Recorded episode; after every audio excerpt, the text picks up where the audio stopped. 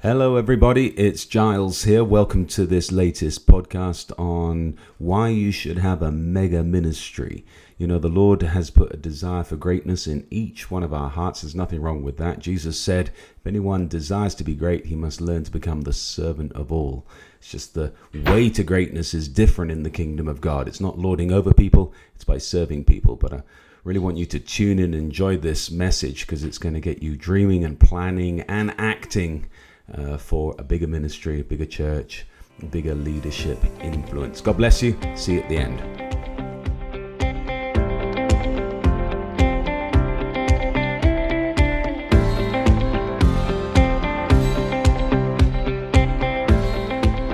I want to talk to you about how you should desire passionately to either have a large church or to have a large ministry. I want to, in a sense, shake you from a plague within the body of Christ, which is to be satisfied with little and to be satisfied with a small ministry. Obviously, growth and size are, are relative. So it's not that we should be competitive between one another, but all of us really should have a desire to grow and to grow big. You know, if you were in business, your desire, the desire of a businessman or a business person is to make lots of money. Let's be honest. Why be in business if it's not to make money? Would you, you know, there's a difference between a business and a, and a charity. A charity, the very purpose of a charity is not to make money. That's why it's called a not-for-profit. It's not there to make money. It's there to provide a good or a service to help people. It's a not-for-profit. So what's a business? A business is for-profit. Our passion, our desire is not to make money, but really to win souls, to make disciples. And, you know, our bottom line isn't dollars or pounds or rupees or whatever. Our bottom line is, is the members of our church or the souls that are saved. And the more, the merrier. And so we really have to be passionate about this, and more passionate than businessmen, if you think about it, because all their riches and their earnings are left behind here on earth for the next generation to profit from. And read the book of Ecclesiastes to hear Solomon talk about that. So often people work hard all their lives and they don't even, um, how can I say, they don't even enjoy their earnings. They're left to somebody else. And so, but our earnings, our fruit go with us to the next kingdom, you know, so, so we really should be running faster and much more dedicated and passionate than any businessman. And yet some, so often you find that businessmen are sort of more zealous and work harder than a lot of ministers who, you know, sit at home and are lazy and do so little. And it's such a lack of vision and foresight. And remember this as well, guys, everything that you learn here and everything that you produce here is taken through to the next kingdom. I was encouraging uh, people on a recent uh, email and, and post that uh, so many ministers, when they grow older, they slow down and they become, I don't know, they sort of lose that kind of zeal. And I think it's because they they feel that, look, my best days are over, my most productive time is over, and now I've got to leave it all for the next generation. But that's a real deception, because really what you take into the kingdom of God is what you learn here. So you can be growing wiser every day until the day you depart from here. And the level of wisdom that you have here is the level of wisdom that you'll have in God's kingdom. So you should be studying right up until the end. Do you follow? Because you can't change it once you get there. You're rewarded according to what you do in your flesh here. So, right, you know, if you live to one hundred years of age, be studying up until ninety-nine years and your last day, because you import the wisdom with you into the next kingdom. And, and really, the wisdom that you acquire here in your life here you'll use a part of it, but you won't use all of it. So there's a lot of stuff that even you'll learn now that perhaps you won't even use for now. You'll only use it in God's kingdom. I hope you can understand what I'm saying. The same with fruit, of course. If you're fruitful here, then you'll be rewarded with, uh, in a sense, a bigger uh, zone to care for there. And of course, it's there that really counts. Amen. So um, let's just focus a little bit. There's so much I want to share on this topic, and I was just preparing. I don't know how much I'm going to get through, but I think it's going to really help you. But let me just start with this sort of area of why you should have a big church, or why you should have a big ministry, or why you should win lots of souls. And I know some of it sounds a bit obvious, but at the same time, like I say, sometimes we, when, when we have a, a deception in our, in our minds, it means we lack focus. And it's only when you have focus on these things that you have power. Focus brings power.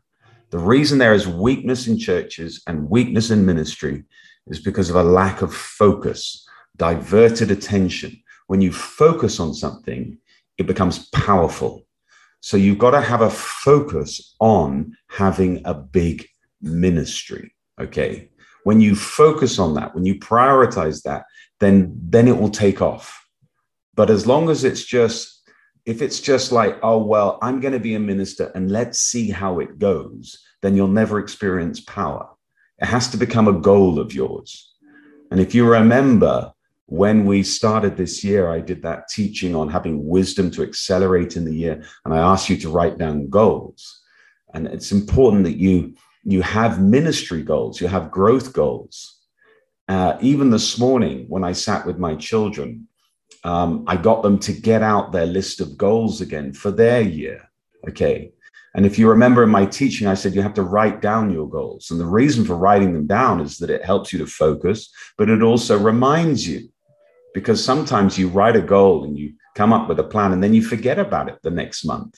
But when you've always got your goals before you, beginning of every week, beginning of every month, you go back to it and you retain your focus. And that's what gives you the breakthrough power that you need to get there. Otherwise, like I say, it becomes a kind of ministry that's whatever will be, will be. Que sera, sera, they say in Spanish. Okay, so, but you gotta, you gotta be intentional with growth. You've got to decide that I am a pastor of a mega church. Okay, I am an evangelist of the multitudes. That has to be a conscious decision that you focus on all the time. Okay, now, like I said, growth and size, though, are relative. And what I mean by that is that it does depend on things like circumstance and environment and so forth. And so we shouldn't really compete with one another.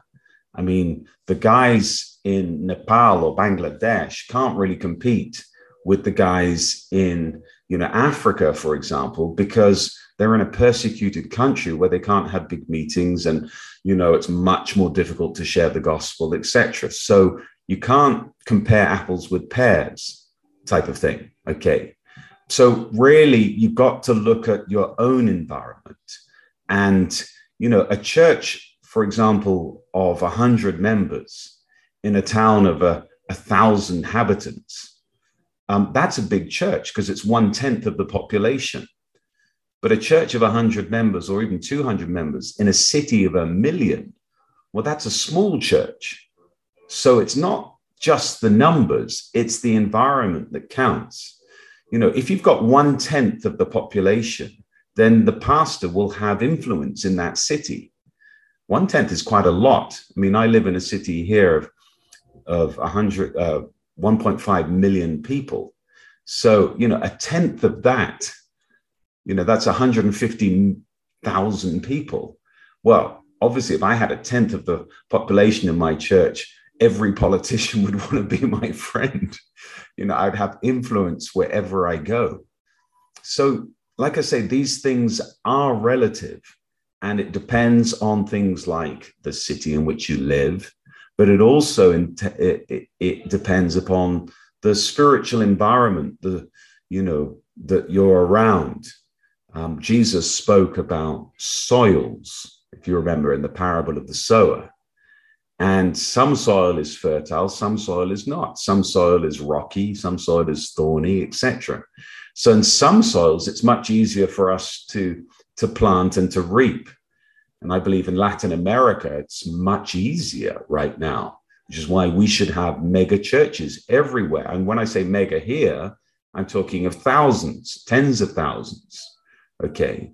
But if you're in a Muslim country, for example, then you're sowing into soil there that's full of stones, full of problems, really difficult. So if you had a church there of a few hundred, that's a mega church. Hallelujah. That's a wonderful thing. Okay. But even so, having said all that, you know, we want lots of members. That's the, the big thing. We want lots of conversions. We want lots of disciples. And it should be our goal, each of our goals, to, to, to get there. So I want you to start seeing yourselves as mega church pastors, no matter your environment, or as mega evangelists, you know, crusade evangelists. So, you know, when you get up, when you organize a meeting, the multitudes come. Hallelujah. And another moment, we'll talk about how to have a mega church and how to have mega crusades and so forth. But in this, I'm really just wanting to talk about the whys, so that it's clear in your mind, it's clear in your goals, it's clear in your thinking. And obviously, let's just, let me just say this. In order for your church to grow, your ministry to grow, then you need to grow first, because in a sense, your church is an expression of you who are the leader.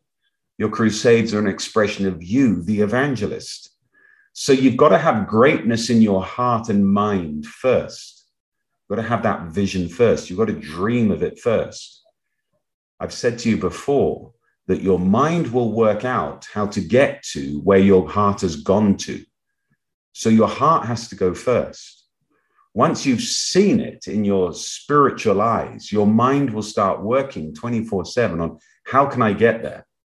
So, you know, if you're in Zambia, or if you're in Angola, or if you're in Turkey, or wherever you are in India, you've got to see yourself as a mega minister, okay? You have a mega ministry. You're, you're a pastor of thousands. You're an evangelist of multitudes. Now, having decided that once and for all, then your mind will work out, well, how do I do that? How do I get there? What do I need? What are the tools? What sort of per, what sort of ministry um, strategies and, and tools do I need to get that vision fulfilled? But it all starts with that point, okay?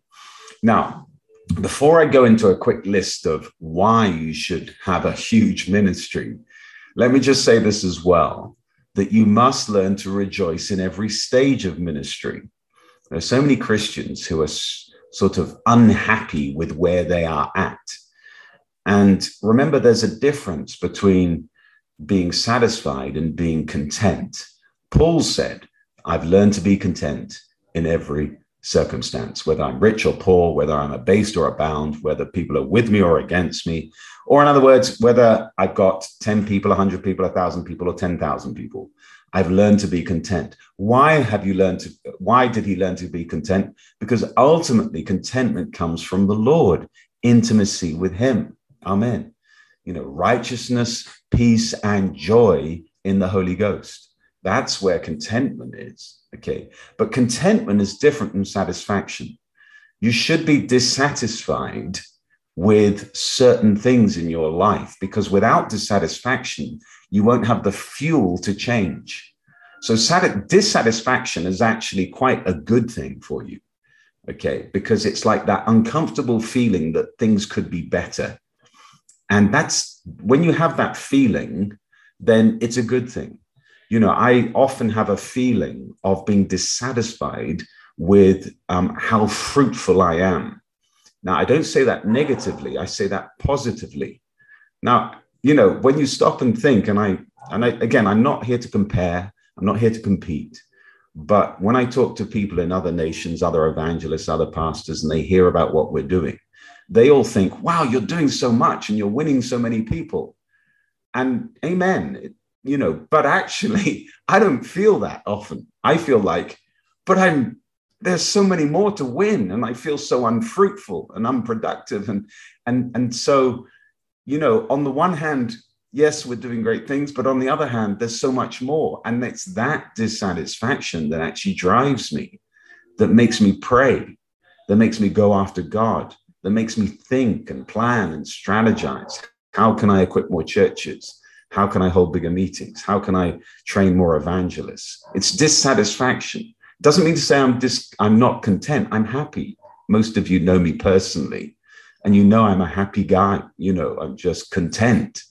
But there's a driving force within me for more. Hallelujah. And so, but rejoice in each stage. So you can, you could have a desire to have a church of ten thousand, one hundred thousand, you know, or one thousand, or even, you know, like I say, if you're in a persecuted country, you know, maybe the biggest church in town is two hundred people, and you just want to have two hundred people. That's your goal. Amen. Maybe you've only got twenty now, you, but rejoice over the twenty. That's my point. You can rejoice out of contentment, but still drive and desire more. Amen. So, but let me just kind of, let's free our minds in the in the time we have right now of small thinking. And we free our minds of small thinking when we renew our minds with the word of God. Okay, and so the first reason that you should have a big ministry is because every ministry, every church we read about in the book of Acts was a mega church.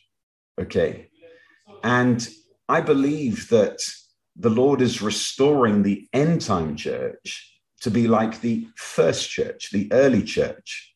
We're being restored. There's been a lot of talk over the last few years about how the Lord is uh, in a process of the restoration of the church. And often the emphasis in this is upon apostolic doctrine. You know, we've got to teach what the apostles taught. Amen. And even apostolic structure, you know, they met from house to house and in public places. That's why uh, our churches should have small groups, life groups, cell groups, as well as, you know, bigger meetings. So there's a lot of talk about structure. There's a lot of talk about doctrine. And there's even talk about sort of early church characteristics, like how they looked after one another. They served one another. They gave to one another. So all those things have been emphasized. But one thing that hasn't been emphasized is that the early church was a mega church. And so if God's going to restore us to the same standard of the early church, then we all need to be mega churches. We all need to have multitudes following us. Hallelujah. And like I say, if you look at Jesus, not just the pastor, but Jesus, the evangelist, the Bible says that the multitudes followed him because of the signs and the wonders that he did. So you can see that he wasn't, yes, you know, he wasn't just out there uh, winning a small handful of people.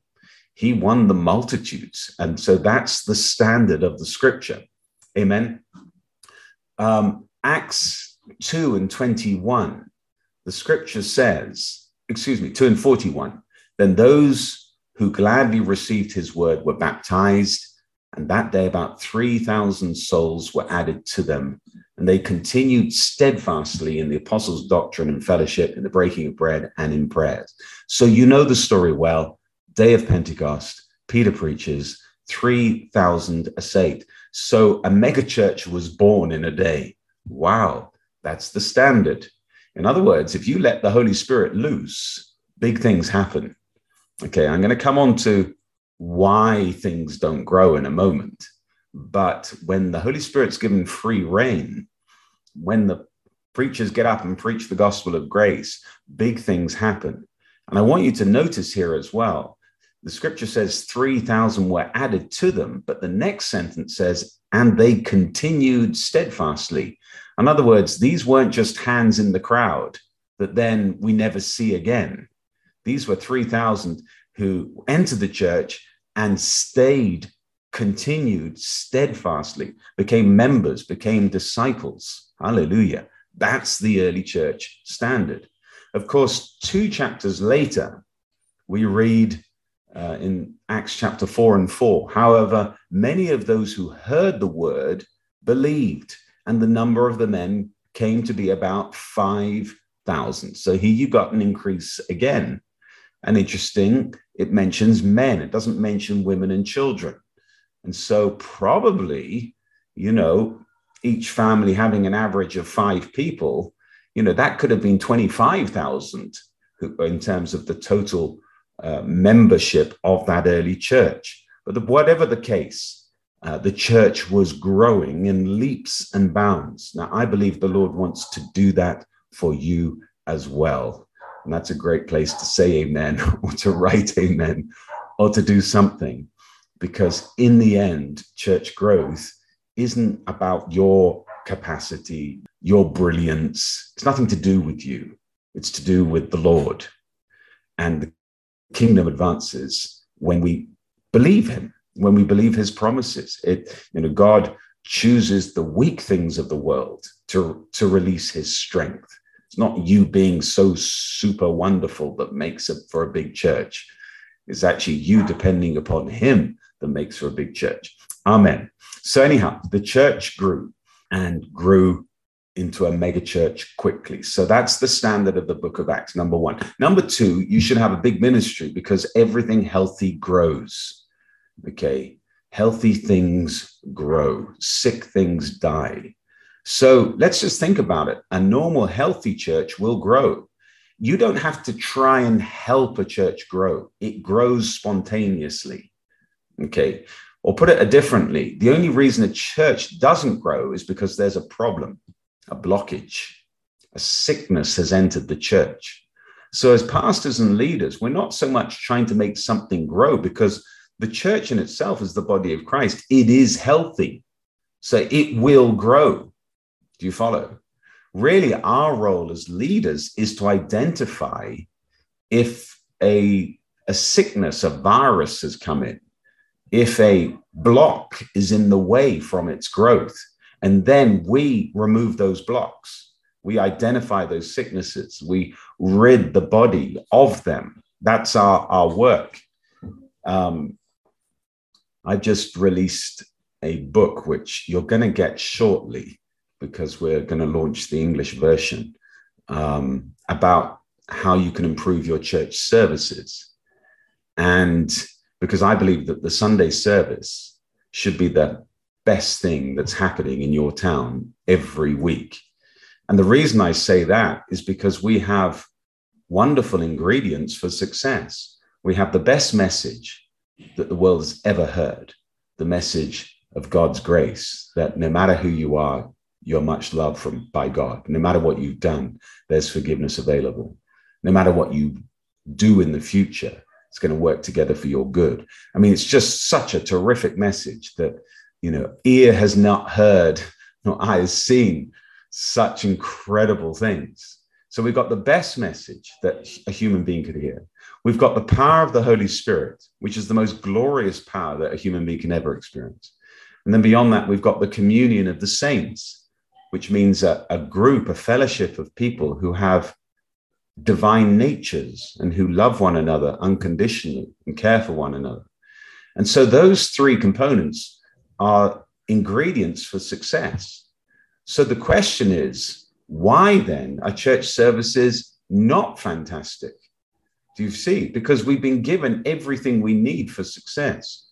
And the only reason that church services are not fantastic is because of some sickness or block or something has entered into that recipe that is stopping it. Do you follow? And as leaders, then we just need to remove those things. I'll talk more about that perhaps in another session. Okay. But you're going to have, let me, let me prophesy into your lives. You are going to have mega ministries. So all we need to do is be alert to remove these blocks. Okay. Number three. Why are you going to have a mega ministry? Well, because it's God's will. Isn't that just wonderful? Isn't that just wonderful? And we read his will and his word. Let's have a look at that terrific parable in Luke fourteen, starting at verse fifteen. I'll, I'll read it out to you. Um, and I've used this to teach about evangelism because um, there's so many incredible components that show us how to evangelize here. but I haven't got time to go into all of that. I just want to show you how it ends.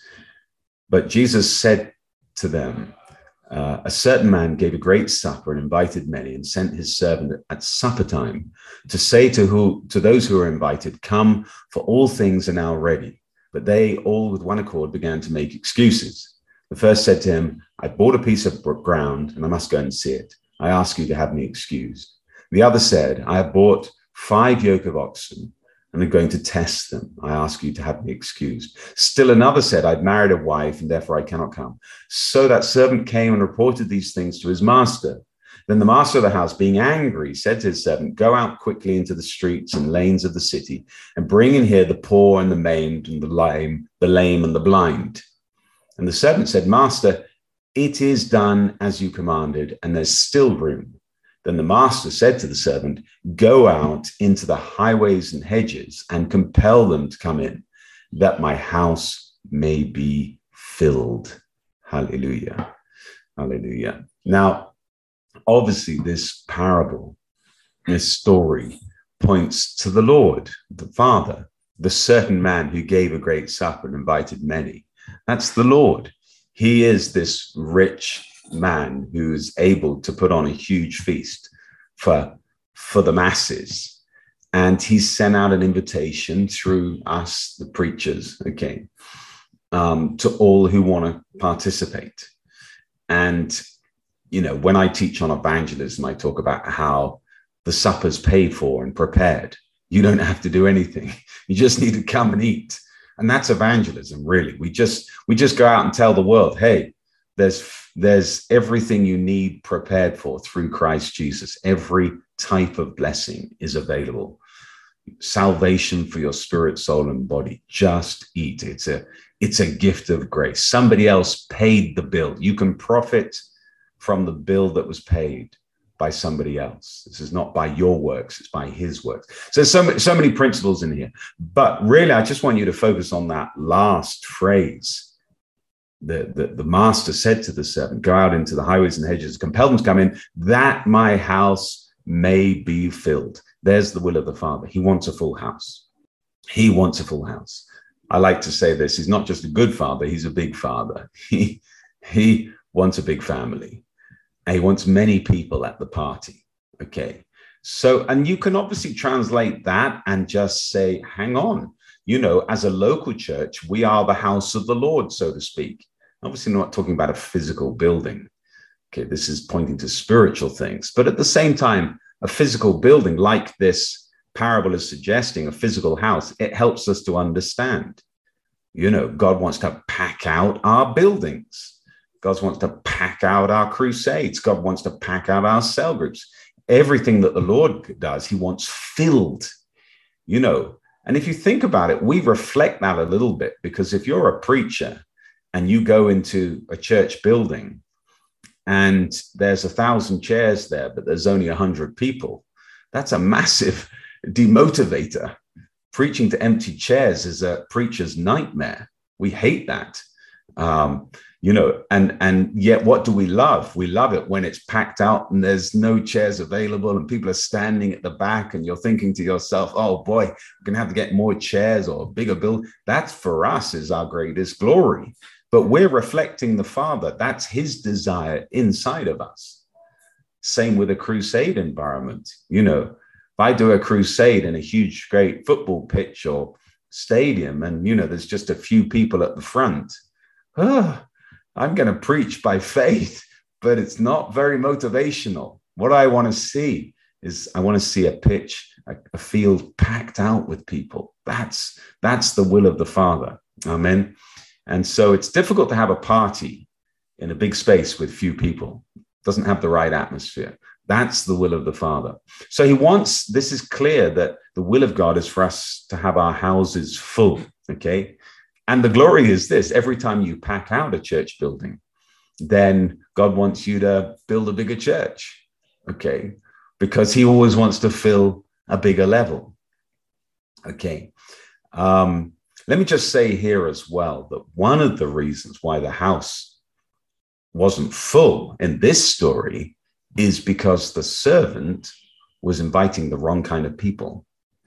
And sometimes church leaders, pastors and evangelists, they make the same mistake. Uh, we go after the kind of the rich and the educated, thinking that they would be the nicest types of church member to have. But actually, as you read from here, the people who are much more open to the invitation are the poor and the maimed, the lame and the blind. Sorry, the lame and the blind. Okay. And so you need to free yourself a little bit. This is a corrective word for you. Um, you know, we tend to think that it's rich people who would bless us most, okay, and, and supply the needs of the church. Therefore, let's emphasize going after the wealthy, you know, because we need them to get the church going. No, no, no, don't do that. Don't do that. Um, I'm, you know, and I'm, it's not the rich or the poor who are going to meet your needs. It's God who meets our needs. So f- forget that as a kind of strategy, all right? Look to God. He, he supplies. He supplies. And, um, you know, so you could win lots of poor people, but God supplies you through a different source. So don't worry about that kind of thing, all right? Just focus on, on who's responding best, okay? And focus on those groups.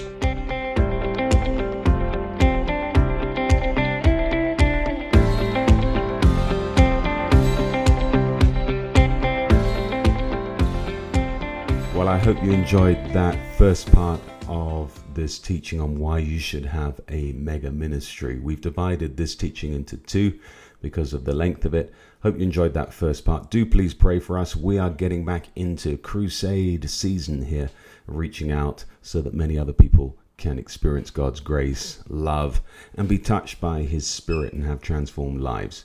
Appreciate you. God bless you. Look forward to seeing you and being with you next week.